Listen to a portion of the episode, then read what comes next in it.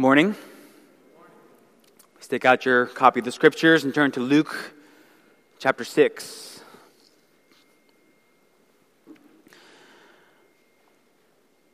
Our text this morning is Luke chapter six, verses seventeen through twenty-six.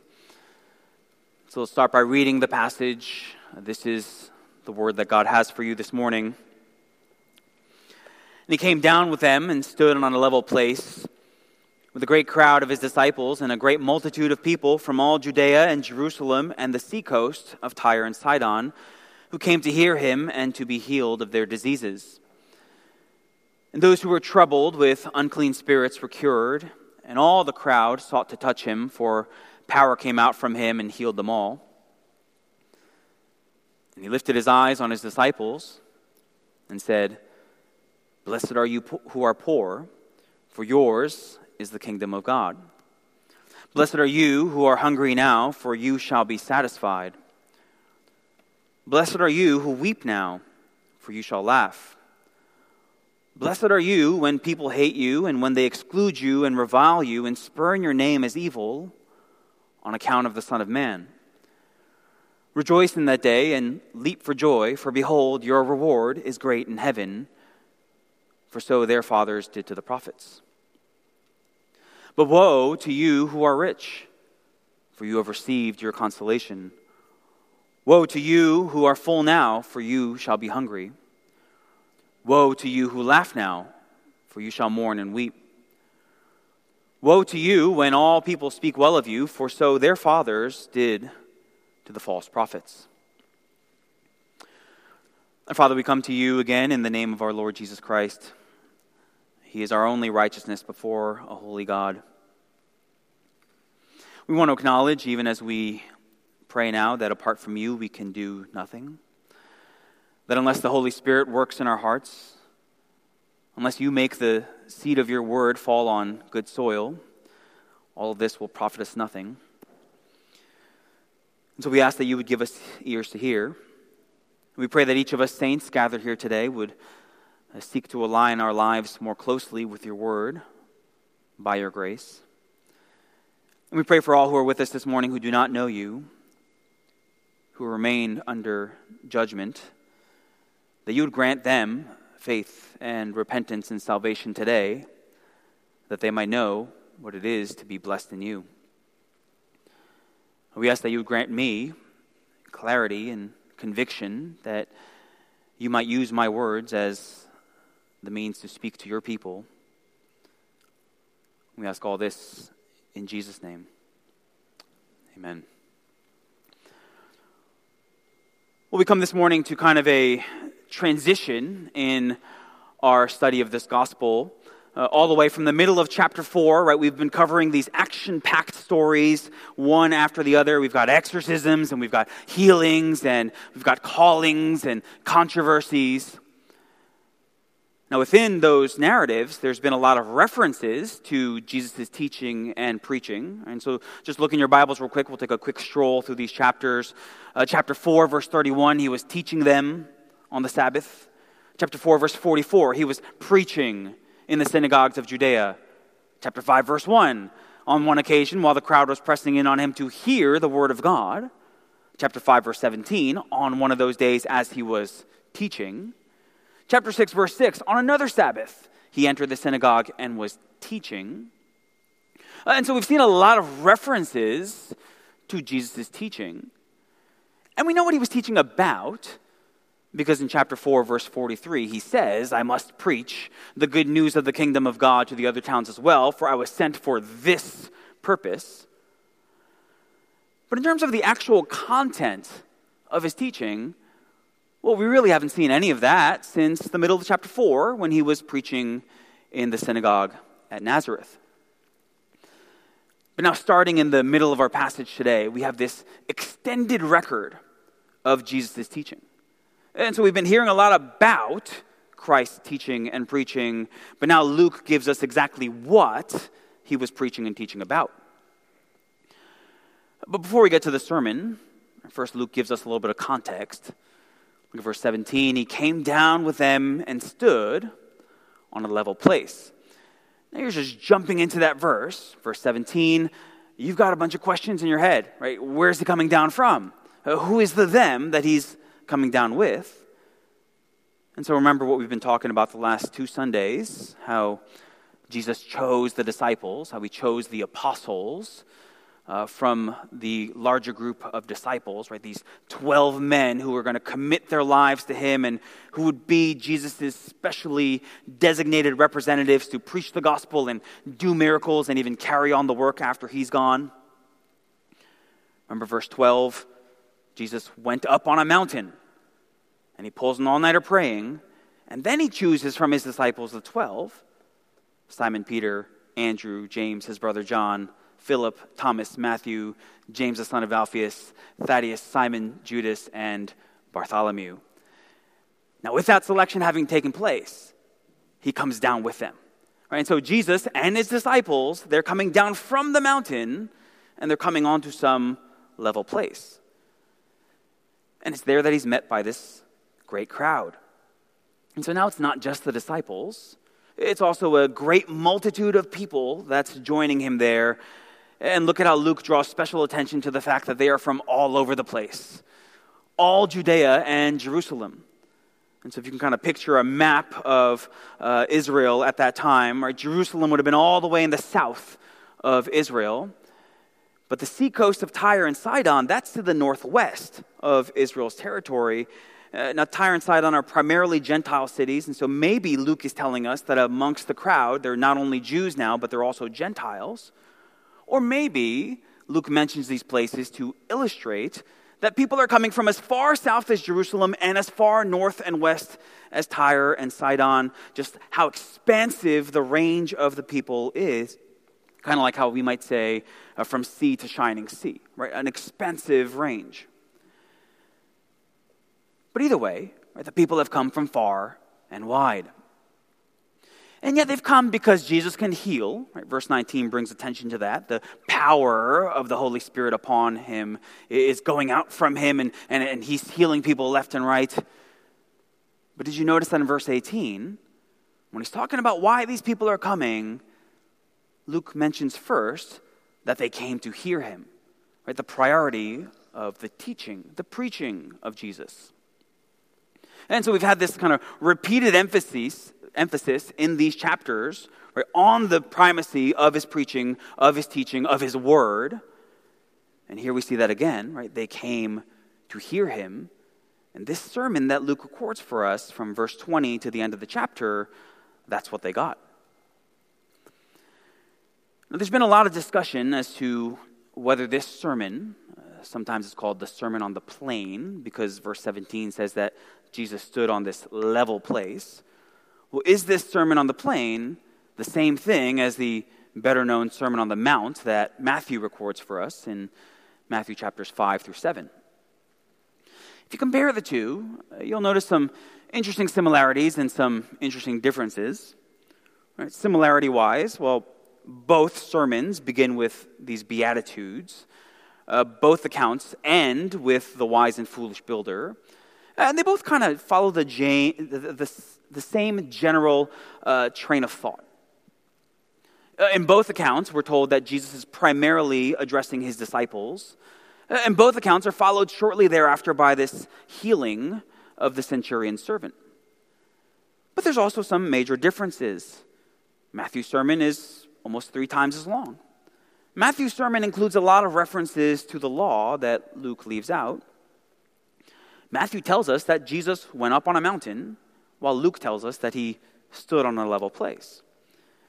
And then just focusing on the Beatitudes, right, the beginnings of the two sermons, because that's our text from Luke this morning. Matthew starts off with eight Beatitudes, eight blessed are's, but Luke only has four, which correspond to the first, the fourth, the second, and the eighth in Matthew's list. Luke throws in four woes, right? Woe to you, that Matthew doesn't have. And Matthew's Beatitudes are all in the third person, except the middle of the last one, he switches to the second person, right? Blessed are you. Uh, but Luke's Beatitudes, you'll notice, are all in the second person, right? From start to finish, blessed are you. Matthew's Beatitudes tend to be longer, and so uh, blessed are you poor in Luke is blessed are the poor in spirit in Matthew. Uh, blessed are you who are hungry now in Luke is uh, blessed are those who hunger and thirst for righteousness in Matthew. And so what's going on here? Well, they might be two records of the same occasion, uh, in which case the, the level place uh, in Luke would be kind of this plateaued part of the mountain that Matthew's referring to, and Jesus very well may have said the same things in different ways, right? Just repeating himself with different emphases within the same sermon. And so Luke has one statement, and then Matthew has another restatement. It's very clear either way, unless Jesus actually preached like five-minute-long sermons, unlikely. Uh, it's very clear either way that both Matthew and Luke are just kind of giving us a highlight reel, uh, the, the first century equivalent of like a sermon jam. And so it's basically just a matter of which versions of what he said that they are including in their presentation. But it's also possible, and I think more likely, that Jesus preached the same sermon on more than one occasion, on the same topic, but perhaps with different points of emphasis. And so it could be that Matthew and Luke are just recording for us two different occasions, right? Two different times in two different places in which Jesus basically preached the same sermon. Think that's what's going on here? Can't be sure. But what's this sermon about? Well, what Jesus is going to do here is he is going to present two groups of people, right? Those who are God's people and those who are not God's people. And that fits nicely into the flow of the narrative as we have it, as we've been looking at it. Because remember where we've been in the past few chapters. You've got these Pharisees and you've got these scribes, and they have firmly established themselves as haters and opponents of Jesus. Right? They're trying to take him down. Right? They're plotting how they might destroy him. And now Jesus has just called to himself his disciples. Right, those twelve guys who, uh, save one, are going to be with him through the ups and the downs that they're going to endure. Uh, they are his most loyal followers. And so you've got Jesus' enemies and you've got Jesus' disciples, right? Two groups of people who are emerging in this narrative. And so in this sermon, Jesus repeatedly splits people into these two groups. And so in the Beatitudes, right, there are those who are blessed and then there are those who are under woe. Then verses thirty-two to thirty-six, he's going to talk about love, right? This is how God's people love, and this is how the sinners of the world love, and he contrasts them. Then he's going to talk about trees, right? Verse forty-three, you've got the good tree, and you've got the bad tree, good fruit, bad fruit. And then finally, at the end of the sermon, he's going to talk about two different houses with two different foundations and two different outcomes when the flood rises. And so at many points in this sermon, right, Jesus is juxtaposing God's people and not God's people, disciples and those like them, and Pharisees and those like them. This is what saved people look like. This is what unsaved people look like. This is what God's Spirit works in the heart of a believer, a true child of God, in contrast with what's going on in the heart of an unbeliever, regardless of outward appearances. And the hearer, the reader for us, we're supposed to evaluate ourselves against this comparison. Am I with Jesus or am I against Jesus? Does my life align with the kingdom of God or is it in contrast to it? But that's no simple evaluation, because this sermon, this sermon is really challenging. It completely goes against every natural human inclination there is. I mean, let's just consider the Beatitudes, right? Just look at the Beatitudes. You've got words like poor, hungry, weeping, and being hated on one side of the ledger. And you've got words like rich, full, laughing, and spoke, being spoken well of on the other side. And it's like, well, which would you choose? It's, it seems like a no-brainer, right? We, we'd want this side, but Jesus flips the values of the world on their head. And so this sermon is challenging to like any audience in human history, but it would have been especially challenging, shocking to a first century Jewish audience, because remember, in large part, they were expecting a political, earthly Messiah. They're hoping for a Messiah to come and powerfully overthrow the Romans and free them from occupation. And then once he comes, he's going to bring all of these material blessings that we currently lack. And so we're not going to have to be poor. And we're not going to have to be hungry. And we're not going to have to weep anymore. And we're not going to be overlooked and despised anymore once Messiah comes.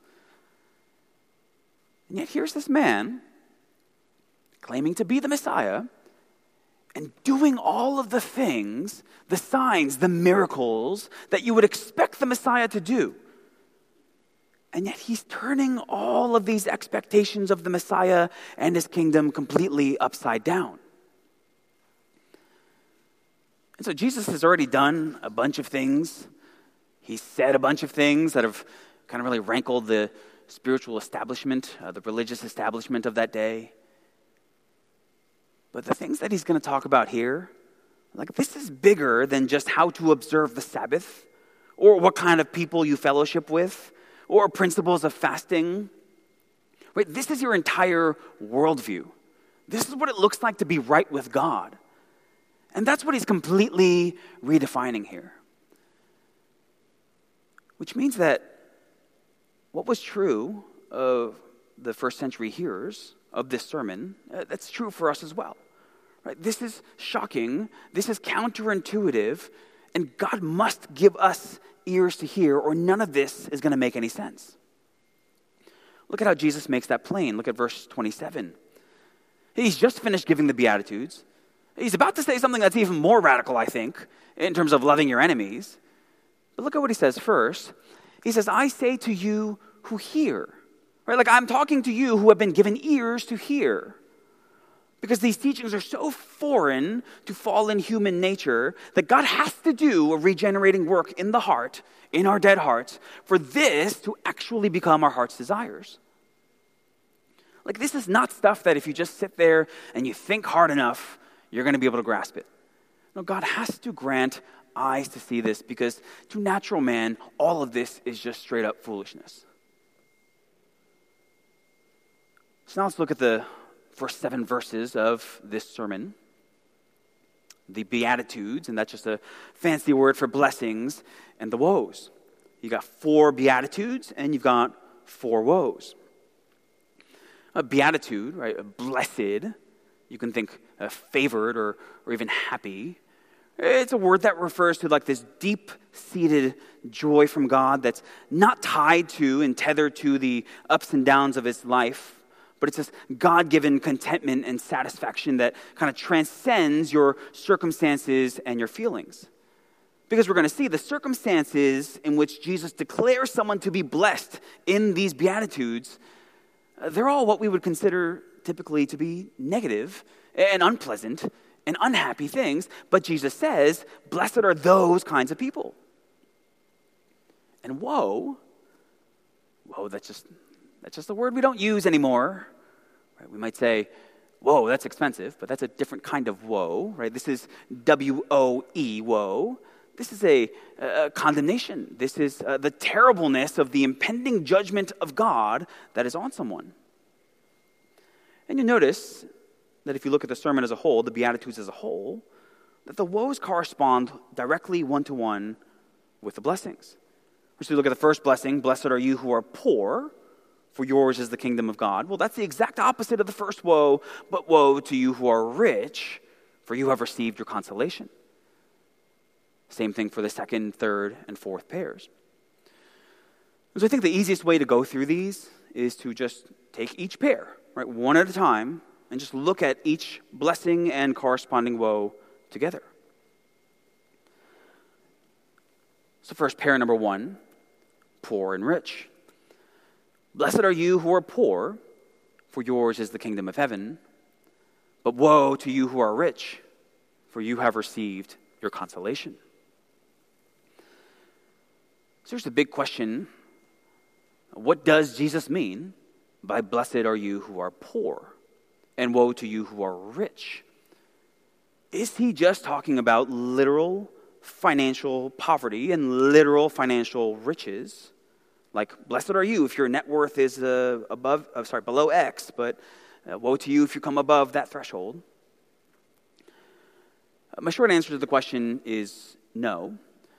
But, okay, you're going to have to kind of put on your thinking caps here to, to, to follow this argument, because I'm going to give you four arguments as to, ho- that will hopefully work together and convince you as to why this has to be referring to more than just physical, economic, literal poverty and riches. Uh, and if you get this, right, you're kind of set for the rest of the sermon, right? So it's all downhill from here, but you've got to kind of put in the work up front. So why do I think that blessed are you who are poor and woe to you who are rich? Why does it have to have a spiritual dimension in addition to just literal physical poverty? First, if these are absolute, literal, physical statements, the financially poor are blessed and the financially rich are under woe, blessing and woe are strictly determined by economic indicators, well, that makes the gospel rather meaningless. Like, if the way to be right with God is just to be poor, well, friends, that's not the gospel. And if that's true, Abraham and David and Job, right, those guys are in a lot of trouble. No, the gospel is about Jesus, right? The, the poor person who rejects Jesus is going to end up in the same hell as the rich person who rejects Jesus, and the rich person who trusts Jesus is going to end up in the same heaven as the poor person who trusts Jesus. And taking this just as literal economic statements, right, well, that can lead to errant teachings about the mission of Jesus, right? That is, well, his mission was to liberate the poor and overturn economic oppression. But it was Jesus who said, "The poor you will have with you always." Right? That's not why he came. Right? He came to seek and save the lost. The second, we should realize that these blessings and woes, they come as a package. So these are not four separate statements about four different types of individuals who are blessed, but they all kind of work together to paint one picture. So if you look at the fourth beatitude, it's explicit about the spiritual nature of the sufferings and the lack that's implied in the first three. Blessed are you when people hate you on account of the Son of Man. And so we should similarly view the other beatitudes through that same spiritual lens. Same thing for the woes. Look at how the fourth woe, that person is compared to a false prophet. Right, so that's like the ultimate in spiritual wickedness. And so again, we should expect at least some spiritual dimension in the other characteristics of being rich and full and laughing that bring upon the same woe. A third argument as to why I think blessed are you who are poor has to refer to more than just literal physical poverty. Well, think back to Jesus' sermon from Luke chapter four that he gave at Nazareth. Remember, he quotes Isaiah sixty-one. He tells the people that he is the promised suffering servant. Look at what he says in verses seventeen and eighteen. Uh, the scroll of the prophet Isaiah was given to him. He unrolled the scroll and found the place where it is written, "The Spirit of the Lord is upon me, because he has anointed me to proclaim good news to the poor." Now, if you look at the other descriptions in that passage of who this gospel message is for, the captives, the blind, it's clear that he's talking in spiritual metaphors. And so we should expect that poor is being used in the same sense here. Fourth and finally, okay, the scriptures use economic poverty as a picture of spiritual poverty. And that's fitting because oftentimes the two are linked together, right? So you, you have your Abrahams and your Davids and your Jobs, but for the most part, God's people are drawn from the poor and the weak, not the rich and the powerful. As Paul says, God chooses what is low and despised and weak in the world so that no human might boast in the presence of God. And these disciples of Jesus, right, the ones to whom he's speaking here, well, they're mostly drawn from the poor of society. Not entirely, but mostly. And so the word poor, that terminology poor, is used throughout the scriptures as a general term to describe God's people. So for example, look at Proverbs sixteen nineteen. "It is better to be of a lowly spirit with the poor than to divide the spoil with the proud." So you see that the antithesis, the opposite of poor, is not the rich, it's the proud. And so you see how economic poverty there is used as a picture of spiritual poverty humility. And you'll see the Psalms repeatedly refer to the righteous and godly person as being poor and needy. One example is Psalm forty, verse seventeen. As for me, I am poor and needy, describing the righteous person. But the Lord takes thought of me. You are my help and my deliverer. Do not delay, oh my God. So, I add up those four arguments, right? And the, the point I'm trying to make here is blessed are you who are poor. That is primarily a spiritual statement. And Matthew captures it as blessed are the poor in spirit. And so this is referring to those who realize that they're spiritually bankrupt. They have nothing to offer to God. They have nothing to bring to God in terms of merit or righteousness or anything like that. That no works of theirs could possibly please God and make them right with him. And so people like this just wholly and humbly cling to God, lean on God's grace and his mercy. Nothing in my hands I bring, simply to the cross I cling. It's that kind of person, the poor, who has truly humbled himself in coming to Christ in full dependence, in spiritual poverty, often intertwined with physical poverty, right? That's the person who finds himself blessed. And so Jesus says, blessed are you who are poor. So these would have been words of comfort, words of encouragement to the weary child of God. The one who realizes his spiritual need, the one who comes to God with nothing, but they find that their Heavenly Father is this lavish giver of grace, right? Grace upon grace, for yours is the kingdom of God. And so they receive a kingdom, they are given a kingdom that they could never achieve on their own merit, that they could never achieve, that they, they, they could never earn. But God gives it to them as a free gift because of the humility with which they come to him. But in contrast, the rich person, Jesus says, woe to you because you've received your consolation. So the rich here is the opposite of the poor in spirit. And so this is the person who doesn't see any need for God. Kind of like the church in Revelation that says, I am rich, I have prospered, and I need nothing. And so arrogantly assuming that they're going to be fine in the judgment, this person pursues the things of the world over God. He stores up his treasures here on earth, not in heaven. And so again, you can kind of see the connection between spiritual richness and economic riches. And we see illustrations of that throughout this gospel in the rich fool in Luke chapter twelve and uh, even in the rich man from Luke chapter sixteen. This is the person who is self-satisfied and content with just the riches of this world. That's what their heart is set on. And Jesus says, woe to you. Woe to you because you've received your consolation. It was a legal term that meant that a transaction was paid in full. Right? Like, like you have no more payments coming. You would see this on a receipt. And so you've received your consolation in the sense that the wealth and the riches that you've pursued in this life above God, that's all you're going to get. And like you got what you wanted, but that's all that you're going to get. It's like what Shylin once said. If you're living your best life now, you're headed to hell. And it's exactly what Abraham tells the rich man in Luke sixteen. Child, remember that you in your lifetime received your good things. Like you've got them all. You've received your consolation. Blessed are you who are poor, for yours is the kingdom of God. But woe to you who are rich, for you have received your consolation. Let's also note this, that these are not fixed states, at least in this life. As in a person under this woe, if they genuinely repent and come to Christ, well, they can escape that wrath to come and instead come under blessing. How do we know that? Well, Exhibit A is Zacchaeus, once an enemy of God, who clearly showed his disregard for God's law in the way that he cheated and he extorted and he manipulated people in his tax collecting.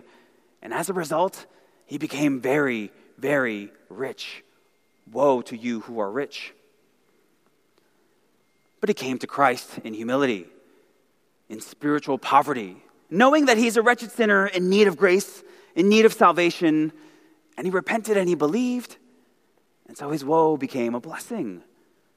Blessed are you who are poor, right? Poor in spirit like Zacchaeus. So pair number one is poor and rich. Pair number two is hungry and full. Blessed are you who are hungry now, for you shall be satisfied. Woe to you who are full now, for you shall be hungry.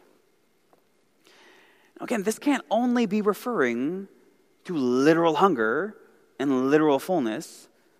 Otherwise, it's a very strange thing that Jesus does in miraculously feeding the hungry multitudes to the point that they ate and were satisfied. No, this too has a spiritual dimension. What Matthew records as those who hunger and thirst for righteousness. And so this is the person whose desire to be right with God, his desire to be made righteous, that just dominates his life. Kind of like when you're hungry, that just dominates your life. It, it drives you to do whatever you need to do to satiate that hunger. In the same way, the person who hungers like this for God, who hungers like this for righteousness, they're going to do whatever it takes. They're going to seek after God hard until they're finally satisfied with the bread of life. It's like Jacob wrestling with the angel. I will not let you go until you bless me. We see this metaphor of spiritual hunger and spiritual satisfaction in Psalm sixty-three. Verse one, O God, you are my God. Earnestly I seek you. My soul thirsts for you. My flesh faints for you as in a dry and weary land where there is no water. And what does God do for the one who hungers and thirsts for him in that way? Verse five, my soul will be satisfied. My soul will be satisfied as with fat and rich food. Or Psalm one oh seven, he satisfies the longing soul. And the hungry soul, he fills, he satiates with good things. Or the New Testament equivalent, blessed are you who are hungry now, for you shall be satisfied. But in contrast, those who are full now, and really the imagery is very similar to the rich from the previous pair. This is the person who says that they are satisfied, they have no need for God, they're good. Well, Jesus says, woe to you. Blessed are the poor and hungry. Woes to the rich and the full. Like, Jesus, that, that is pretty radical. But if you've been here since the beginning of the book of Luke, you've actually heard this before. Because you remember Mary's Magnificat, where Jesus' mother referred to just many of the same themes. Luke one, fifty-two and fifty-three. God has brought down the mighty from their thrones and exalted those of humble estate. He has filled the hungry with good things, and the rich he has sent away empty. Pair number two, hungry and full. Pair number three, weeping and laughing. Blessed are you who weep now, for you shall laugh. Woe to you who laugh now, for you shall mourn and weep. God's people are pictured here as weeping. Weeping because of sin, weeping because of the effects of sin, weeping because of their own sin, weeping because of the sin of others, especially the persecution and the hatred that are going to come upon them that are it's going to be mentioned next. Because God is not worshipped as he ought to be, because God is not glorified in this life as he ought to be, well, God's people weep and mourn. Now, this doesn't mean that God's people are always like melancholy and always depressed, that they always weep. No, there's a time to weep and there's a, a time to laugh.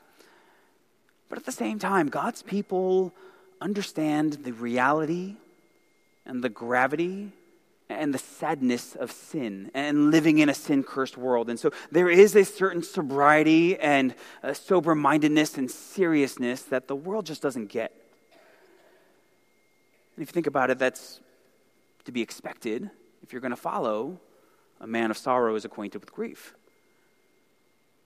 Blessed are you who weep now, for you shall laugh. Heaven, on the other hand, is going to be full of joy and love and laughter. But in contrast, the wicked, well, they laugh now. And again, that's not referring to like laughing at a good joke or laughing at joyful providences or anything like that that the godly would also partake in.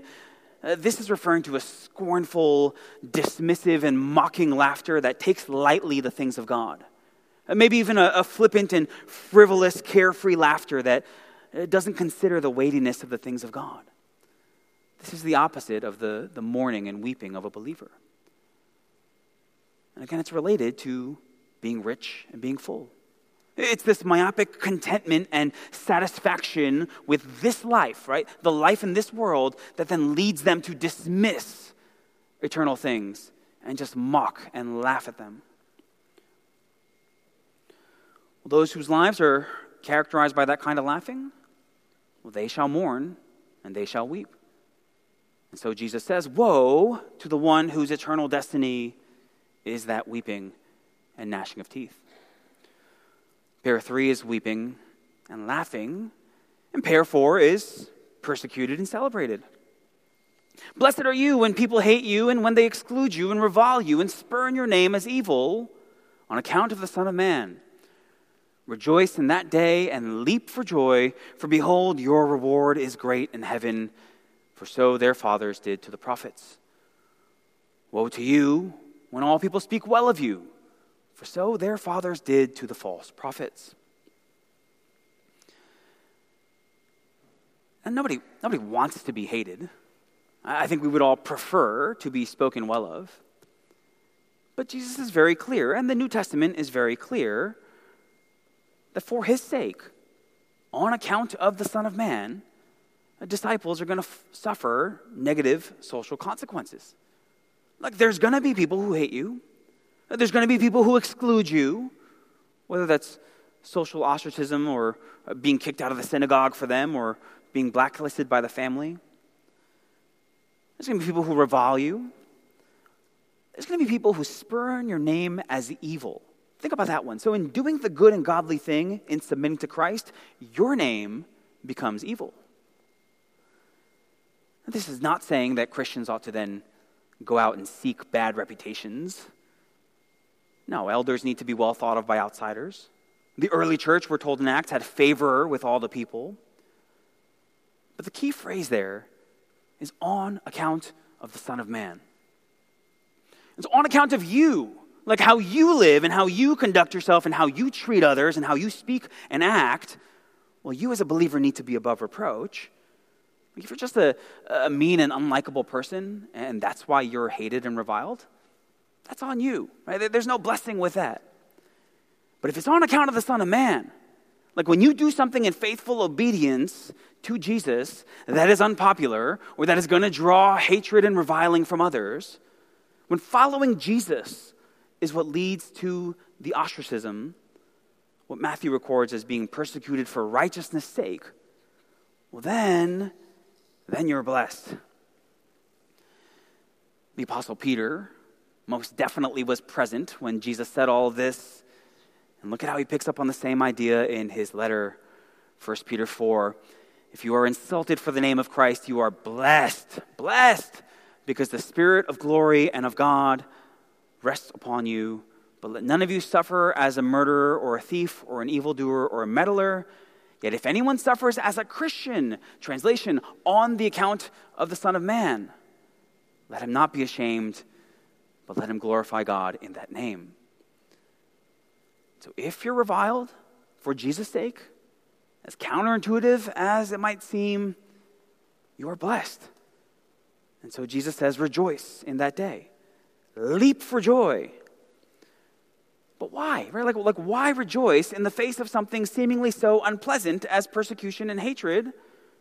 Well, Jesus gives us two reasons. One, because your reward is great in heaven. So looking at the weight of eternal glory has a funny way of making all of your persecutions seem like a light momentary affliction. But second, Consider your company. The people who are persecuting you, well, in the same way, their fathers persecuted the prophets who came before you. Uh, the, the Jeremiahs and the Elijahs and the Zechariahs, or God's righteous people, have throughout history suffered for his name. And so you're in good company. You are not unique in your situation. You're right in line with the godly who came before you. So rejoice and leap for joy. Unless you think that's kind of overkill, a little bit unrealistic. Well, remember their apostles, right? Remember the apostles, they're beaten on account of the Son of Man. And you remember what they did, Acts five.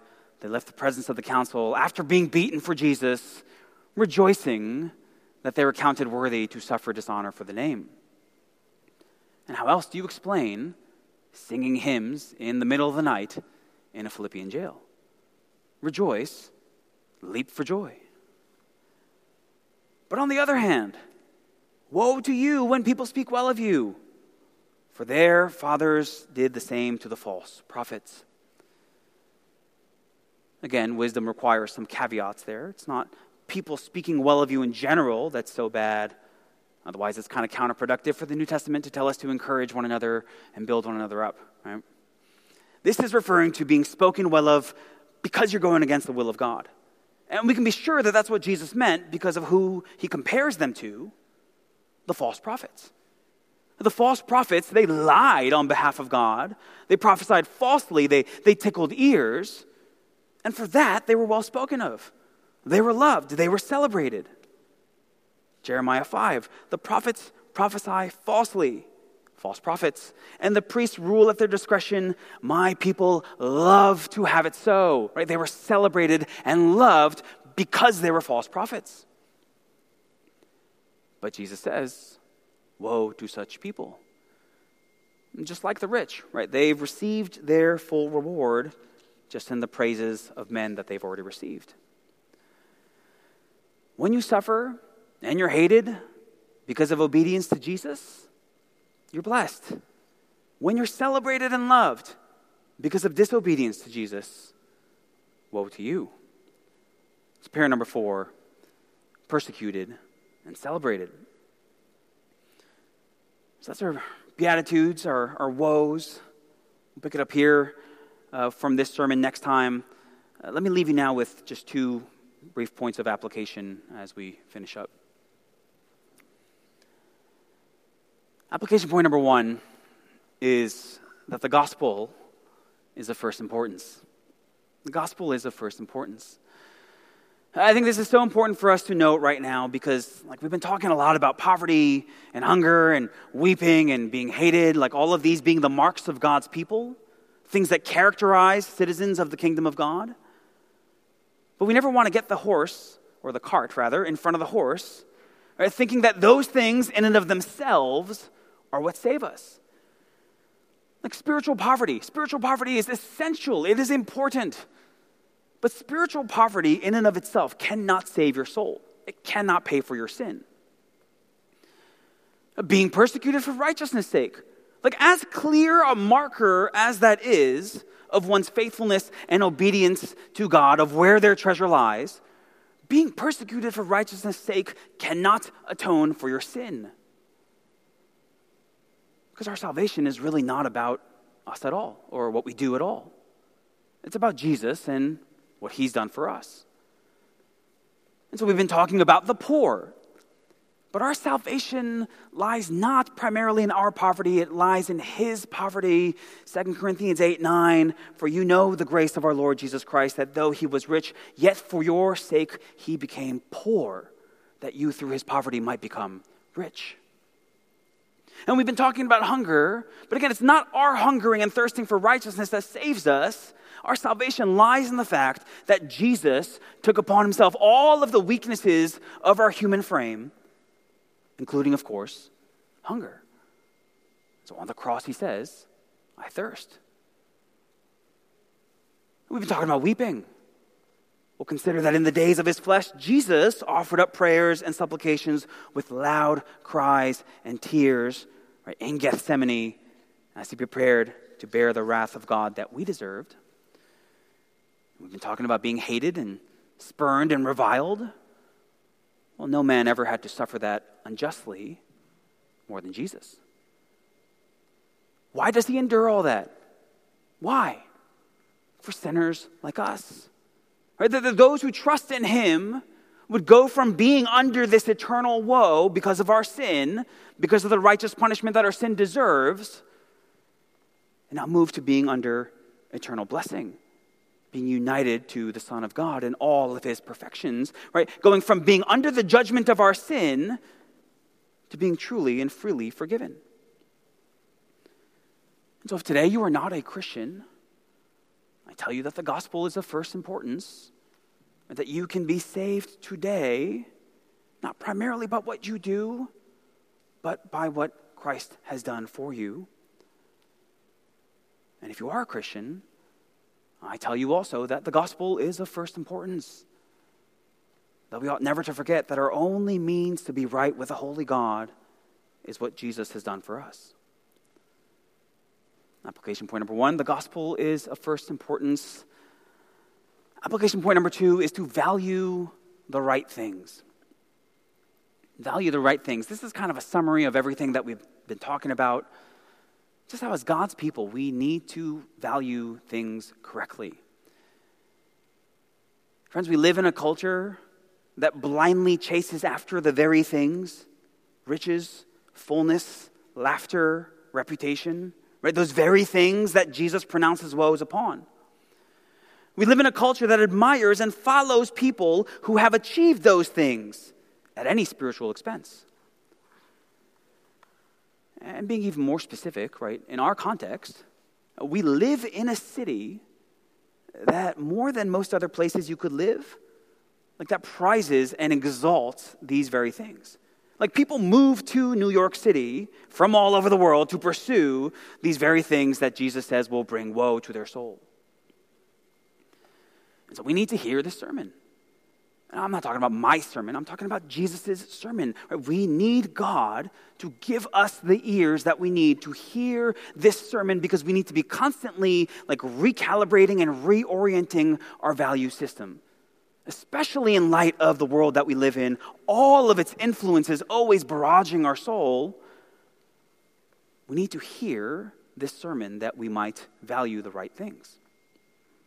I want to close by looking real quick at Psalm seventy-three. Turn there in your Bibles. This psalm is a fascinating parallel to our text from Luke, because the people that Asaph describes, like the wicked that he's tempted to envy in the psalm, they fit the description of those upon whom Jesus is pronouncing woe, like, almost perfectly. Look at Psalm seventy-three three, right? They're rich. Woe to the rich. They're rich. Asaph says they prosper.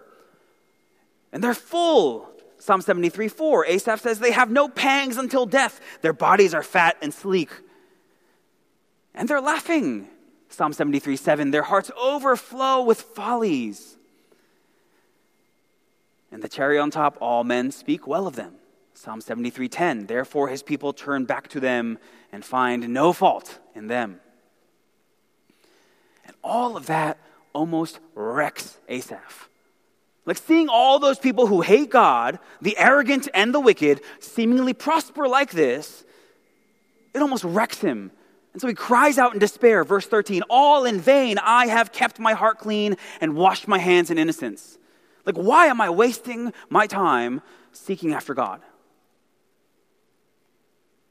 Sometimes we, when we see the world around us, and we see the ungodly prosper, and we see where we, uh, even in our genuine pursuit of the things of God, where we are in relation to them, at least on these outside measures, well, we begin to get discouraged, or even, like Asaph, go to utter despair. But Asaph turns the corner when God gives him eyes to see, right, to value the right things. Verses sixteen and seventeen, when I thought how to understand this, it seemed to be to me a wearisome task, like, I don't get it, until I went into the sanctuary of God. Then God gave my eyes, then I discerned their end. It's only when God gives him eyes to see exactly what Jesus would say in this sermon a thousand years later that he finally gets it. That the wicked, no matter how life might seem for them on the outside, they're not blessed. No, they're under woe. For in their pursuit of achievement, well, all that this world has to offer, well, in that pursuit, they have spurned God. And so not only should they not be envied, they should be pitied. Because unless they repent, they will likewise perish. But in contrast, God's people, regardless of outward circumstances, God's people are blessed.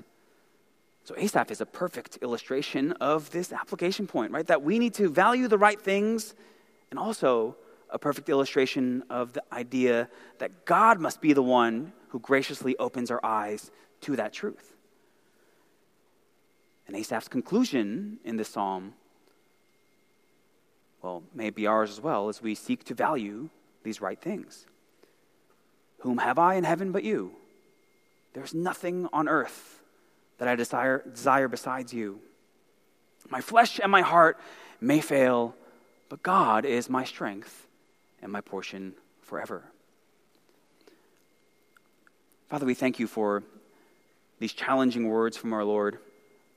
We pray that your Spirit would work in our hearts, Lord, that we might indeed have eyes to see its truths, and by the grace of your Holy Spirit, apply it to our lives. Father, we pray especially for those in this room who do not know Christ as Lord, or that today you would do the miraculous regenerating work of salvation, that they would come to know Jesus as Lord and Savior even today. We ask this in Jesus' name. Amen.